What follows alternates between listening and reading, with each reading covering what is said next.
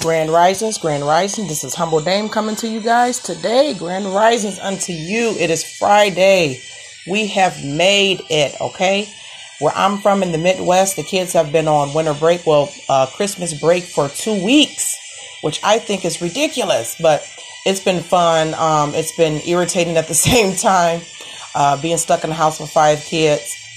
It's been nice though. I do enjoy the switch up in the schedule as far as like not having like to get up and be re- very regimented. We've been kind of lazy and laying around and playing, and they've been playing with some of their toys. Um, I made it uh, a vow to myself this year not to buy too many toys because my kids don't play with them. It's just the generation they like technology and things like that, and so um, and it's their age too. They're toddlers, so they lose interest quick.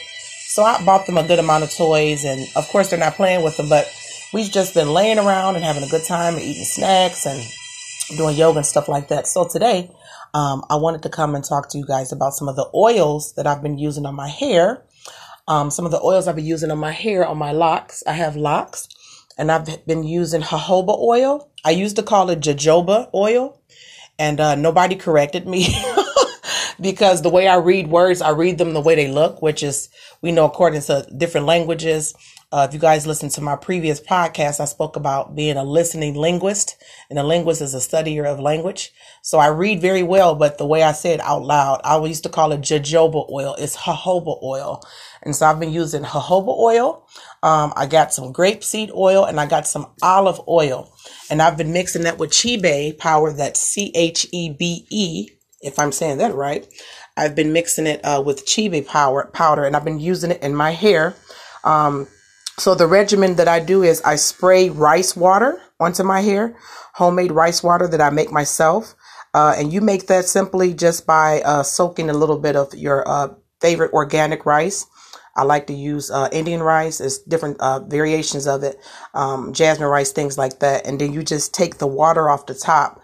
You put it in a spray bottle, and I've been spraying my locks down with that It's supposed to add moisture and it's something that the uh, Asian culture, the Asian women use to get their beautiful long locks. And I really admire their culture. So I've been trying out uh, different of uh, different uh, of their beauty regimens that they use. And so I use rice water.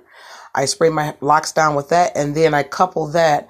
Uh, on top of that, I use uh, organic, organic, hard pressed aloe vera gel organic hard pressed aloe vera gel. So that's adding the moisture. And then I seal it with my jojoba oil, grapeseed oil, and olive oil. That's what I've been doing on my locks.